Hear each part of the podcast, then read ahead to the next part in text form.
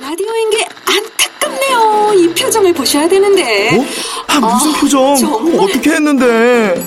KBS 라디오 7개 채널에서 제공하는 최고급 정보들을 사진과 기사 그리고 영상으로 확인하실 수 있습니다. 읽는 라디오 KBS 라디오 홈페이지 라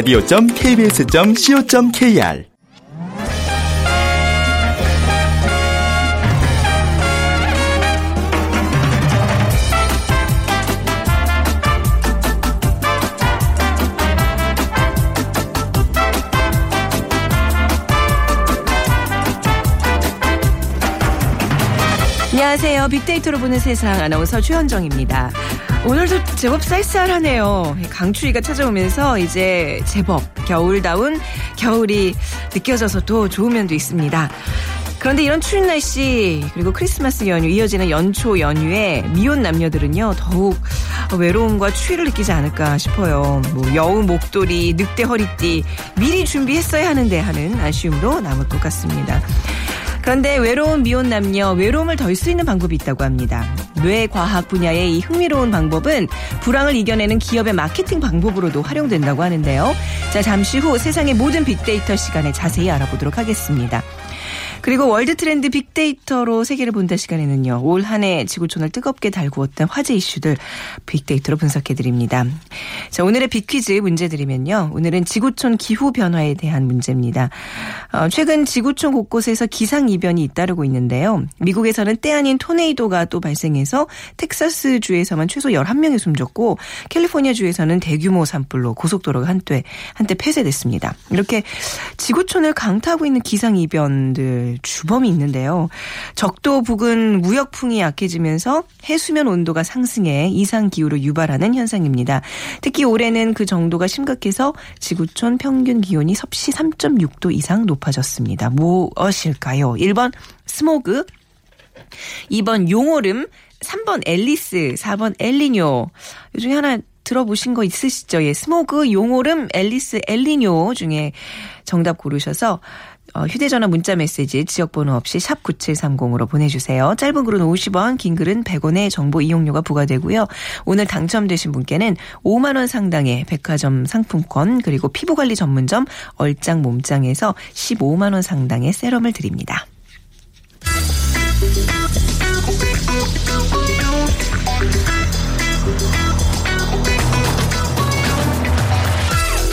오늘 여러분이 궁금한 모든 이슈를 알아보는 세상의 모든 빅데이터.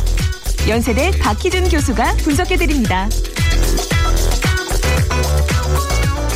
네, 세상의 모든 빅데이터 연세대학교 정보산업공학과 박희준 교수 나오셨습니다. 안녕하세요. 네, 안녕하십니까? 네. 오늘 연말을 맞아서 이렇게 또 아주 흥미로운 주제를 준비해 오셨건 왔는데 예. 예, 정말 미혼 남녀들에게는 이런 뭐 연휴, 연말 또 명절 이런 게 너무 스트레스일 것 같아요. 그렇죠? 시간이죠. 뭔가 이런 외로운 연말 연애 기술을 얘기해 주신다는 거는 그동안 오랫동안의 어떤 이런 성찰이 좀 있으셨던 건가요? 아, 고민이. 개인적인 네. 성찰은 아니었고요. 네. 예, 여러 가지 네. 이제 심리학 실험 어. 결과들을 통해서 아, 그래요? 오늘 좀 내용을 풀어드리려고 어, 합니다. 재밌을 것 같아요. 이게 단순히 그냥 희덕거리는 어떤 연애 기술이 아니라 우리 뭐 예. 에릭 프롬의 사랑의 기술처럼 우리 박기준 교수의 연애 기술 이게 또 어떤 마케팅으로도 이게 활용된다고 하니까 좀 예. 전문적인 시각에서 보도록 하겠습니다. 자, 외로운 미혼 남녀 외로움을 덜 수 있는 방법 뭐가 있을까요? 네. 뭐 지금 말씀하신 것처럼 이제 이번 성탄절 연휴에도 네. 사실 뭐 24일 저녁에 잠자리에 들어서 28일 아침에 눈을 뜨고 싶었던 분들 뭐 적지 않았을 것 같은데 네, 네. 오늘 드리고자 하는 내용은 어떻게 보면 뭐 애인을 만드는데도 필요한 내용일 수 있겠지만요. 네. 어, 애인을 만드는 데만 국한되기보다는 주변과 건강한 관계를 만들어 나가는데 활용될 수 있는 부분인 음. 네. 것 같아요. 그런데 그 누군가를 만나서 누군가의 호감을 사기 위해서 가장 중요한 것은 아무래도 첫인상이 그럼요. 아닐까 하는 생각이 들어요.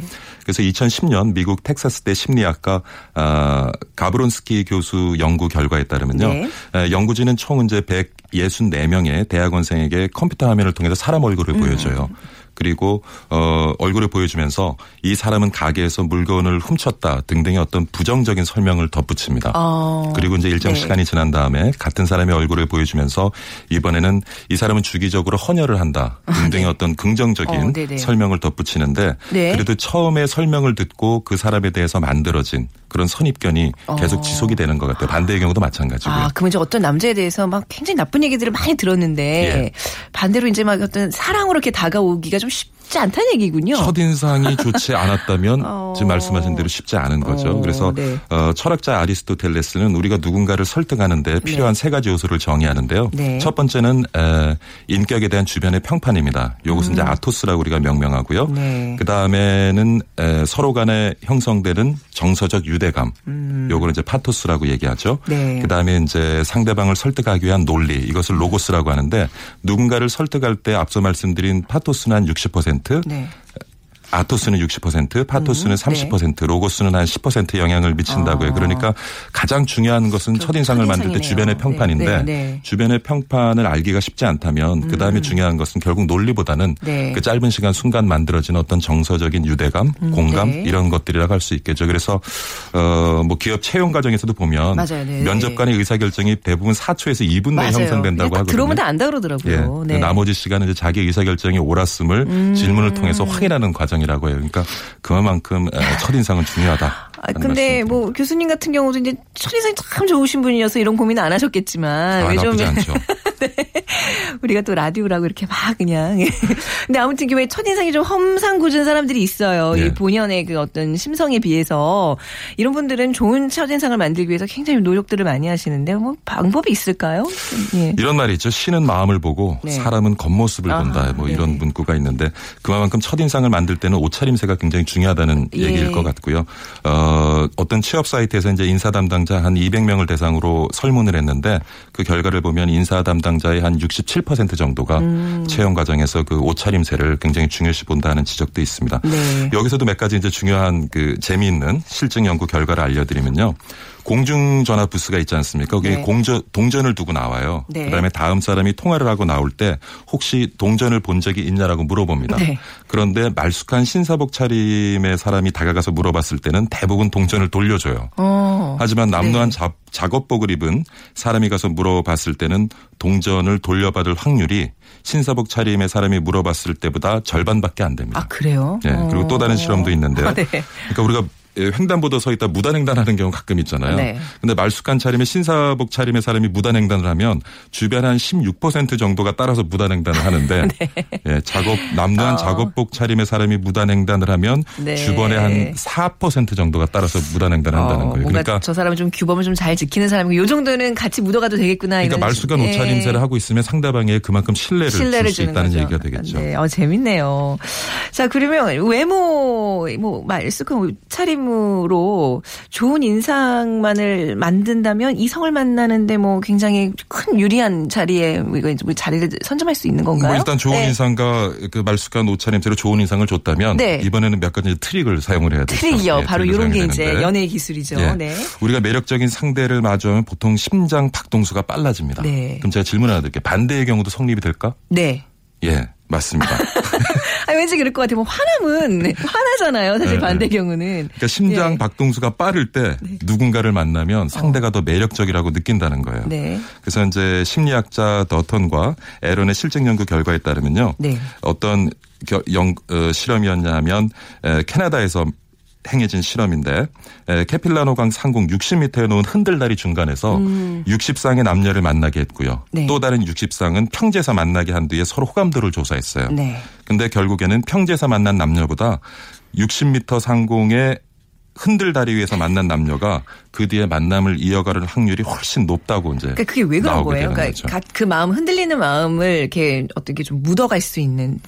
그러니까 뭐- 모호한 뭐- 거죠. 예. 아. 그러니까 상대편 때문에 심장 박동수가 아, 빨라진 것이 그건지. 아니라 그런 어떤 위험한 음. 상황 때문에 심장 박동수가 빨라지는데 네. 그 상황에서 옆에 있는 누군가에게 호감을 가지고 있다고 네. 스스로가 이제 착각하는 그런 아, 현상이 일어나는 거죠. 물리적으로 그 흔들림을 만들어 주는 거군요. 맞습니다. 네. 아, 그것도 재밌네요. 또 뭐가 있을까요? 네. 그리고 이제 그 다음에 또 음악이 굉장히 중요해요. 아, 전 전적으로 예. 공감합니다. 굉장히 맞아요. 중요합니다. 네, 네. 프랑스 남부르타뉴대 연구진이 또 연구 음. 실험, 실험한 결과인데요. 미연 여성은 이제 87명을 두 그룹으로 나눠서 음. 어, 음악을 들려줘요. 한 음악은 잔잔 아주 감미로운 음악이고 네. 또 하나의 음악은 굉장히 단조한 곡인데 네, 그 음악을 들으면서 5분 가량 평범한 외부의 남, 남성과 이제 대화를 나누도록 하는데요. 네. 그러니까 건조한 음악을 들었을 때보다는 감미로운 음. 악을 들었을 때 여성이 상대 대화를 나눈 상대 남성에 대해서 훨씬 더 네. 호감을 가지는 확률이 아. 높게 나왔다는 거죠. 이 두 가지 트랙을 이렇게 잘 합성해 보면 뭐 흔들리는 놀이기구에서 아주 가- 달달한 노래에 이어폰을 이렇게 씌워주면 뭐 성공 확률이 높아지겠네요. 높아지. 근데 무엇보다 네, 말이죠. 그렇죠. 예, 그러니까 네. 얼마만큼 또 말을 매력적으로 하느냐가 굉장히 중요할 수 있는데 왜 입 안 열면 멋있고 막 모든 게 다 조건이 완벽한 남자인데 입만 열면 그런 사람 있잖아요. 이런 아, 분들 좀 있죠. 안타까워요. 예, 예, 예. 앉혀놓고 교육시켜주고 싶어요. 그래서 네. 그 첫 만남에서 어떤 좀 대화를 나누는가를 좀 살펴보면요. 네. 1990년대 들어와서 미국에서 한 랍비가 유대인 독신자들의 짝을 맺어주기 위해서 네. speed date라는 그런 이벤트를 고안을 해요. 네. 한국에서도 행해진 적이 있죠. 음. 수십 명의 이제 독신 남녀들을 모아놓고 서로 돌아가면서 짧은 대화를 나누게 한 다음에 그 다음에 이제 그 쌍을 맺어주는 그런 이벤트인데 어. 영국의 한 심리학자가 네. 어, 와이즈먼이라는 심리학자가 영국에서 행해진 그런 speed date에 관련된 자료를 분석하면서 흥미로운 사실을 발견하는데요. 네. 그러니까 아주 짧은 만남 동안에 어떤 대화를 나눴을 때 남녀가 연락을 지속할 수 있는 가능성이 높아지는가 음. 네. 하는 얘기인데 반대부터 말씀드리면요.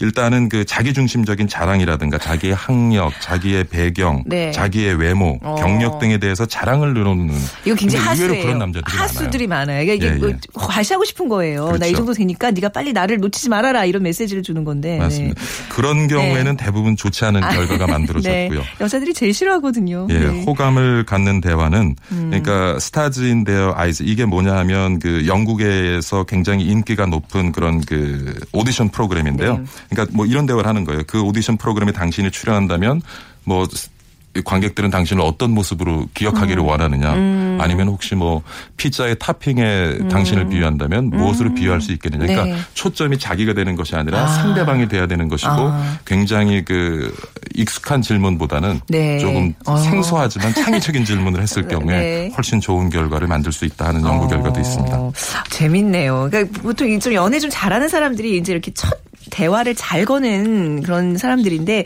혹시 교수님 좀 개인적인 질문인지 모르겠지만 마음에 드는 여자 있을 때 어떤 대화로 접근을 하셨어요? 과거형입니다, 다 그죠? 네. 저 너무 오래전 일이라 네. 기억은 잘 안 나는데 기억을 네. 더듬어 보면 네. 어, 저는 상대편과 굉장히 공통점을 찾으려고 굉장히 노력을 아, 했던 것 같아요. 네네. 이게 유사성의 원리라고 하는데요. 아, 우리는 성격이나 태도가 유사한 사람과 시간을 함께할 경우에는 네. 편리함, 아 그러니까 편안함을 느껴요. 네. 왜냐하면 나와 유사한 성격을 가지고 있다고 생각하면 상대편도 그와 같은 상황에 나와 같은 행동을 할 것이다라는 어떤 예측이 가능하거든요. 음. 네. 그러니까 항상 우리가 불안한 것은 예측하기가 힘들어서 그런데. 네. 나와 비슷한 사람을 만난 경우에는 그 사람의 행동을 예측할 수 있기 때문에 편안함을 되죠. 느끼고. 네. 상대편에게 어떤 좀 기대는 아, 아. 그러한 분위기가 만들어질 수 있죠. 그러니까 결국 이런 연애 기술들이 어떤 불황의 이제 고객을 확보하기 위한 기업의 노력에도 적용할 수 있을 것 그렇죠. 같아요. 뭐 네. 주변과의 소통이라든가 기업의 어떤 시장과의 소통에도 많이 활용이 될 수 있는데요. 네. 1975년에 그 미국 상원의원 프락스마이어에서 재밌는 상이 하나 제정이 되는데 이게 뭐냐면 Golden Fleece Award 그러니까 불명예스러운 그러니까 어떤 공공 부분에 그런 음. 네. 투자의 효율성을 높이고자 비효율적인 투자를 한 공공기관에 주는 그런 상인데 네. 아주 그 불명예스러운 상이죠. 네. 한 번은 미국 과학재단이 이제 이 상을 받았는데 그 이유는 뭐냐 하면 그 과학전에 소속돼 있는 심리학자들이 지속적으로 유혹의 기술에 대한 연구를 했다는 거예요. 네. 그러니까 유혹에 대한 기술을 연구하면서 공적 자금을 낭비했다는 거죠. 아, 네. 근데 뭐 그 이후에도 유혹의 기술에 관한 연구는 계속 지속이 되어져 왔고요. 조금 전에 말씀드린 것처럼 연인을 음. 찾는 데도 필요하지만 기업의 마케팅에도 예, 많이 활용이 되는데 그러니까 앞서서 말씀드린 것처럼 중요한 건 뭐냐 하면 굉장히 솔직한 태도로 상대방의 초점을 맞추고 맞습니다. 네. 상대방 중심으로 접근해 나가는 마케팅 전략을 음. 짤때 그것이 시장에서도 효과적일 수 있다 하는 말씀을 드립니다. 네, 남녀 관계도 그렇지만 진짜 기업과 고객의 관계도 이렇게 왜 사람 마음을 움직여야 돼요. 심장을 뛰게 하는 그런 일들이 또 내년에 많았으면 좋겠습니다. 자, 오늘 말씀 잘 들었습니다. 감사합니다. 네, 감사합니다. 네, 연세대학교 정보산업공학과 박희준 교수였습니다. 자, 비키즈 다시 한번 간단히 드리면요. 어, 적도 부근 무역풍이 약해지면서 해수면 온도가 상승해 이상 기후를 유발하는 현상인데요. 최근에 일어나고 있는 많은 기상 이변의 주범 범입니다. 특히 올해는 그 정도가 심각해서 지구촌 평균 기온이 섭씨 3.6도 이상 높아졌습니다. 무엇일까요?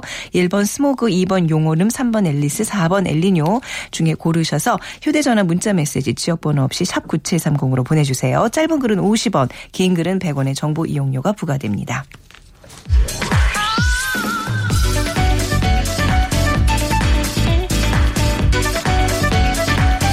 World Trend 빅데이터로 세계를 본다. 르몽드 디플로마티크 임상훈 기자와 빅커뮤니케이션 전민기 팀장이 분석해드립니다. 네, 르몽드 디플로마티크 임상훈 기자, 빅데이터 전문가 전민기 팀장 두 분과 함께하겠습니다. 안녕하세요. 네, 안녕하십니까. 네. 자, 2016년의 지구촌을 좀 돌아보는 시간입니다. 네. 2015년? 아, 그렇죠. 그죠. 제가 너무 16년을 향해 지금 마음이 가고 있습니다. 근데요, 벌써 딱 2015년에 지구촌 하면 많은 어떤 뭐 공습의 피격의 테러 이런 장면들이 머리를, 그러니까 머리에 이렇게 주마등처럼 막 스쳐가네요, 벌써. 굉장히 다사다난했던 회의는 네. 분명한 것 같아요, 그죠? 네.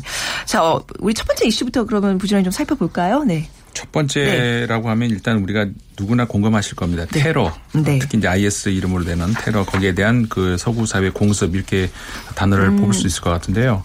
뭐 올해의 키워드가 되지 않겠습니까? 네. 동시에 또 최악의 키워드가 될 수 있을 텐데 아, 사실 뭐 작년부터 했죠. 작년부터 급격히 이 뭐 어떻게 보면 테러의 선배격이라고 할 수 있는 알카에다를 아주 무색하게 만드는 네. 더 잔인하고 충격적인 수법으로 종교 전 사실은 종교 전쟁이 아니죠. 근데 내세운 세력 확장이 임하고 있는데 네. 오래 걸쳐서 두 번에 걸친 파리 테러 그 수법과 규모에서 뭐 전례 없는 어떤 충격을 주고 있죠.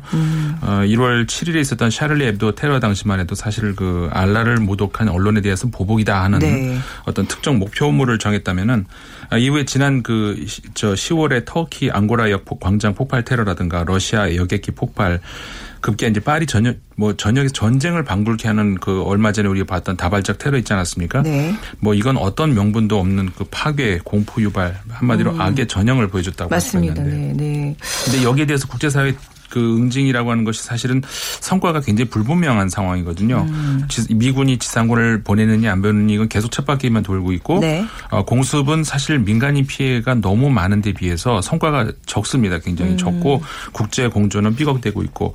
근데 이런 상황에서 더 우려스러운 거는 이런 그 일련의 테러 사건을 문명 충돌로 환원시키려는 네. 사실 이거는 그 IS의 전략이거든요. 어. 근데 서구 사회 심지어 우리나라에서마저도 아, 그런 네네. 뉴스가 보도될 때마다 뭐 이슬람 뭐 그렇군요. 물러나라 이런 식으로 네. 말려 들어가는 모습이거든요. 음. 무엇보다 이 테러 공포가 노리는 그 평화, 자유의 위협이라는 그 어떤 윤리적인 판단 문제가 네. 이런 문명 대립이라는 그 사회 인류학적인 현상으로 이 영통하게 환원돼 버리는 이런 오류를 극복해야 결국은 우리가 테- 테러에 승리할 수 있지 않을까 이런 생각이 듭니다. 그 오히려 이제 이런 테러 조직의 프레임에 지금 갇혀서 그렇죠. 그렇죠. 이제 문제 본질을 그렇죠. 꿰뚫어보지 못하는 상황인 것 같은데 자 전민기 팀장님 그 IS 이슬람 국가에 가담할 확률이 높은 잠재적인 테러리스트들을 빅데이터로 분석했다고요? 네, 그렇습니다. 미국 경제 전문 방송인 CNN 머니가 네. 여러 가지 이제 빅데이터들 또 그다음에 전문가들의 이런 데이터를 합쳐서 IS 에 합류할 가능성이 좀 있는 사람들의 범주를 8가지로 분류해서 어. 공개를 했습니다. 네네. 그러니까 미래의 IS 가담자를 예상하기 위해서 뭐 트위터나 페이스북에 올라온 글을 굉장히 샅샅이 살폈고요. 네. 과거 유럽에서 테러리즘으로 기소된 이들의 사건을 분석한 자료인데 어, 흥미롭네요. 예, 볼까요? 이 범주를 보니까 일단 20대 남성이고요. 음, 중산층 이상 출신의 이민 2, 3세대. 네. 그다음에 셀프 카메라 찍는 걸 좋아하지 않는 사람. 네. 미혼도 왜낀 그건 왜 거죠? 그럴까요? 그리고 안드로이드를 기반으로 한 기기를 이용하는 사람. 어. 일반인보다 더 적극 적으로 트위터를 사용하는 사람. 그다음에 네. 외국에 가고 싶어 하는 사람 등인데 네. 어, 일단 조지 워싱턴 대학 연구를 보고 또 다른 자료들을 봐도 이런 공통점들이 나오거든요. 네. 그래서 iOS 지원자의 86%가 남성으로 압도적으로 많았고요.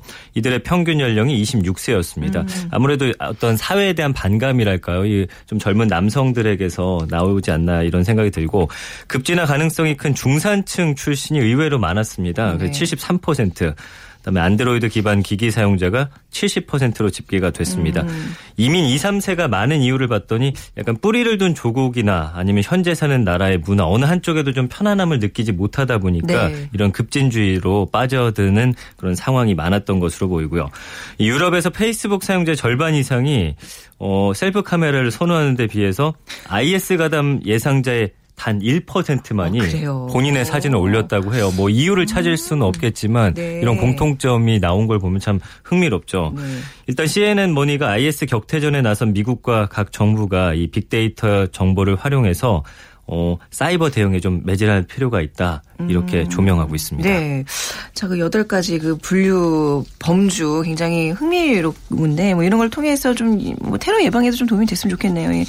자, 다음 이슈로 넘어가 보겠습니다. 우리 두 시리아 난민. 그렇죠. 네. 난민 아니겠습니까? 네네. 뭐저 시리아가 이제 가장 큰 문제이긴 한데 뭐 우리가 사실 이거는 제가 어떻게 보면 조금 주관적인 판단인지 모르겠습니다만 네. 저는 생각해 보면은 글로벌 경제 뭐 문화 외교 이게 어, 굉장히 세계가 유기적인 지구촌으로 변모하려고 하는데 이런 21세기 아직도 이제 과거 유산이 남아 있다면 바로 이거 국경선 그러니까 민간인만 넘어다니지 못하는 그러니까 자본, 기술, 인재 모두 국경 없이 여권 없이 넘나들지 않습니까? 네. 근데 가장 원초적인 생명을 위험을 받는 민간인들은 함부로 넘어날 수 없는 것이 바로 국경선인 거죠. 네. 그래서 올해도 이제 국가로부터 지구촌으로부터 어느 누구로부터 보호받지 못하는 수많은 난민들 극도의 비참한 하루하루를 보내고 있는데 시리아 같은 경우 국민이 이제 전 전체가 2,300만 명이거든요. 그 중에 800만 명이 국경선 내의 난민이고 400만 명이 국경선 외부로 넘어간 난민으로 집계돼 있습니다. 아주 인권의 짓밟히는 비- 비참한 실정에 놓여 있는 거고요. 네. 그 외에도 이제 그게 다가 아닌 버마에도 그렇고 그렇죠. 로힝야족 있죠. 그다음에 네. 기- 저, 동, 저 동남아시아의 타이라든가 말레이시아 소수 민족들이 계속 그 하루하루 자신의 운명을 보트에 맡긴 채 네. 몸- 목숨을 건 탈출하거나 아니면 방출을 당하거나 이 국가 경계가 어떻게 보면 뭐 현실이라면은 네. 국가에서 버림받은 이들의 최소한의 인권을 보장해줘야 되는 건 어떤 보면은 국제 연합을 포함한 어떤 단체에서도 일차적인 책임이 아닌가 이런 생각이 듭니다. 이 민족, 뭐 종교 이런 갈등 문제로 정말 목숨을 걸고 이렇게 난민의 이제 어떤 선택이 기로에 선 사람들 100만 명, 100만 명의 난민들이 이제 목숨을 건 유럽 행길에 나서는데 또 이런 거를 이용해서 미립국 브로커들이 엄청난 돈을 벌고 있다면서요. 네, 그렇습니다. 네. 올해 이제 유입, 유럽으로 유입된 난민 수가 네. 100만 명 인데 제2차 세계대전 이후에 가장 많은 지금 음. 숫자거든요. 이 유럽 각국이 이것 때문에 정치적 사회적으로 굉장히 곤욕을 치렀는데 미리국 브로커들이 올해만 번 돈이 10억 달러입니다. 네. 이 1조 1,700억 원 정도 되거든요.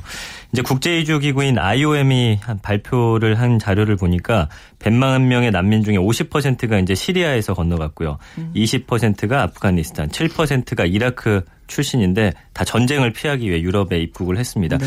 근데 1인당 한 2천에서 6천 달러를 받아 가지고 이제 한 10억 달러 굉장한 지금 어이 브로커들이 돈을 챙겼는데 근데 문제는 뭐 고무보트나 소형 플라스틱 배에다가 이 탑승 정원에 수십 배가 넘는 난민을 태워서 보내다 보니까 네. 지금 전복 사고가 굉장히 빈번하게 발생했거든요. 올해 난민 한 3,700여 명이 유럽 입국을 시도하다 사망하는 안타까운 일도 있었습니다. 다 그들에게는 자기 목숨과 같은 이 목숨에 달린 돈이기 때문에 이제 그렇죠. 지출하는 건데 좀 안타깝죠. 구글이 난민 문제 극복을 위한 전 세계적인 노력에 동참하고 있다면서요? 예, 그렇습니다. 어떤 프로젝트를 발표했는데 이 빅데이터를 적극적으로 활용해서 이주민들에게 도움을 주는 거예요. 네. Crisis Info Hub라는 이런 프로그램인데 네. 여기에는 이제 이 난민들에게 근처의 교통이나 숙박, 뭐 의료 시설 같은 정보를 이제 어, 담았는데 네.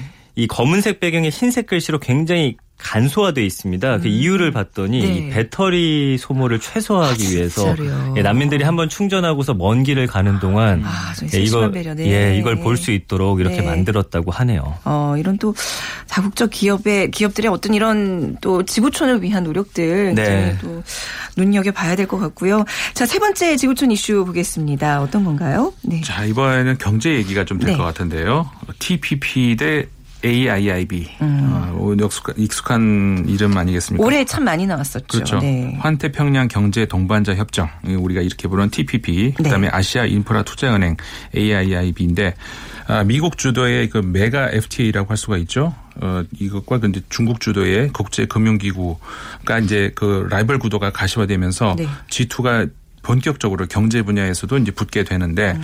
지난 6월에 출범했었죠 AIIB 그러니까 아시아 개도국들의 사회 기반 시설 자금을 지원하자 이런 네. 목적으로 만들어졌는데 물론 이제 국제 금융 기구죠 그러니까 이제 TPP하고는 성격이 다르긴 하지만 어쨌든 간에 그 세계 그러니까 세계 은행이라든가 IMF를 중심으로 하는 그 미국 주도의 세계 금융 질서를 향한 중국의 거대한 도전장이라고 할 수가 있는 거죠 네. 어, 초기 처음의 예상보다는 굉장히 많은 더군다나 그 미국의 동맹국들, 영국, 독일, 우리나라도 이제 네. 참여를 하지 않았습니까? 네. 굉장히 이제 규모가 커지면서 어, 어떻게 보면 그래서 이제 미국이 FTA의 그 출범을 더 이렇게 서둘러서 음. 어, 서두르게 하는 그런 그 계기가 되기도 했는데 어, 오바마 대통령이 어, 비- 이제 빨리빨리 서둘렀죠. 네. 어, 결국은 이제 내년에 그, 저, 의회의 어떤 승인, 이런 거 절차도 남겨놓고 있는데, 과연 내년이 이, 그, 이 두, 그러니까 음. AIIB와 어, TPP의 충돌이냐, 네. 아니면 어떤 아까도 말씀드렸다시피 똑같은 어떤 기구는 아니니까 어떤 상호 협력 관계가 될 것인가, 음. 이게 새해의 어떤 관전 포인트가 되지 않을까 싶습니다. 그렇죠. 이 G2 사이에서 이제 미국과 중국 사이에서 우리가 실제로 뭐 각종 지역 분쟁에서도 너 어느 어느 편이야라는 어떤 강의를 좀 받는 지금 상황이잖아요. 그렇죠. 우리 대외 정책 기조를 좀 되돌아보고 또 앞으로 어떻게 우리가 어떤 방향으로 나야 될지 좀 생각해 보게 하는 해였습니다. 또 다음 이슈로 또 넘어가 보겠습니다. 다음 네. 이슈 우리 또 생각하면은 그 핵 협상 우리는 또 북한하고 관련이 되기 때문에 네. 어, 이란의 핵 협상 타결을 우리가 그 꼽지 않을 수가 없는데 사실 처음에 2002년도에 그 이란 반정부 단체가 어, 이, 이- 이란이 우라늄 농축 시설을 어, 그 하고 있다는 그 폭로를 음. 하면서 이제 불거졌죠. 그다음에 많은 우여곡절이 있었습니다. 그래서 네. 올해 결국은 2015년에 어, 저기 들어서 이제 타결이 된 건데 결의안까지 얼마 전에 11월 15일 날 도출이 됐죠. 어, 내년에 이제 비로소 어, 저 이란에서 그 모든 것을 이제 그 저 공개를 하고 이렇게 네. 되면은 그 이제 이란이 내년 2월에 총선을 앞두고 있습니다만은 비로소 국제사회에 어 진짜 진출할 수 있는 음. 네. 그렇게 되면은 사실 그 서아시아의 그 뭐라 뭐라 그럴까 지금까지 저 맹주로 있었던 사우디하고의 경쟁 관계라든가 네. 그다음에 그 이란이 개방되고 나면은 그 이란에 있는 그 자원이 엄청나죠. 아. 그 세계 경제에 미치는 영향도 굉장히 큰데 이렇게 이런 얘기를 하고 있으면 우리는 한- 한쪽 가슴이 싸하죠. 맞습니다. 네. 북한의 그 북핵 어떻게 보면은 오바마의 실패작 중에 하나가 아닌가 이런 생각도 해봅니다. 네. 내년에 이제 이란에서 총선이 있는데 이게 굉장히 전 세계적인 관심을 지금 끌고 있어요. 그렇습니다. 네. 내년 2월 26일에 이제 이란 총선이 어, 벌어지는데 역사상 가장 흥미로운 선거가 지금 될 것으로 보이고 있습니다. 일단 이 7월에 발표된 역사적인 이란 핵 협상에 전 세계에서 한 2천만 건 이상의 검색을 음. 보이면서 많은 분들이 관심을 갖고 있는데 그만큼 많은 관심을 받는 이 이란 핵 협상이 이번 선거에 어떤 영향을 미칠지 네. 또 이란의 국민들은 이 핵 협상에 대해 어떻게 평가할지가 드러나는 선거이기 때문에 많은 사람들이 지금 기대하고 있습니다. 네.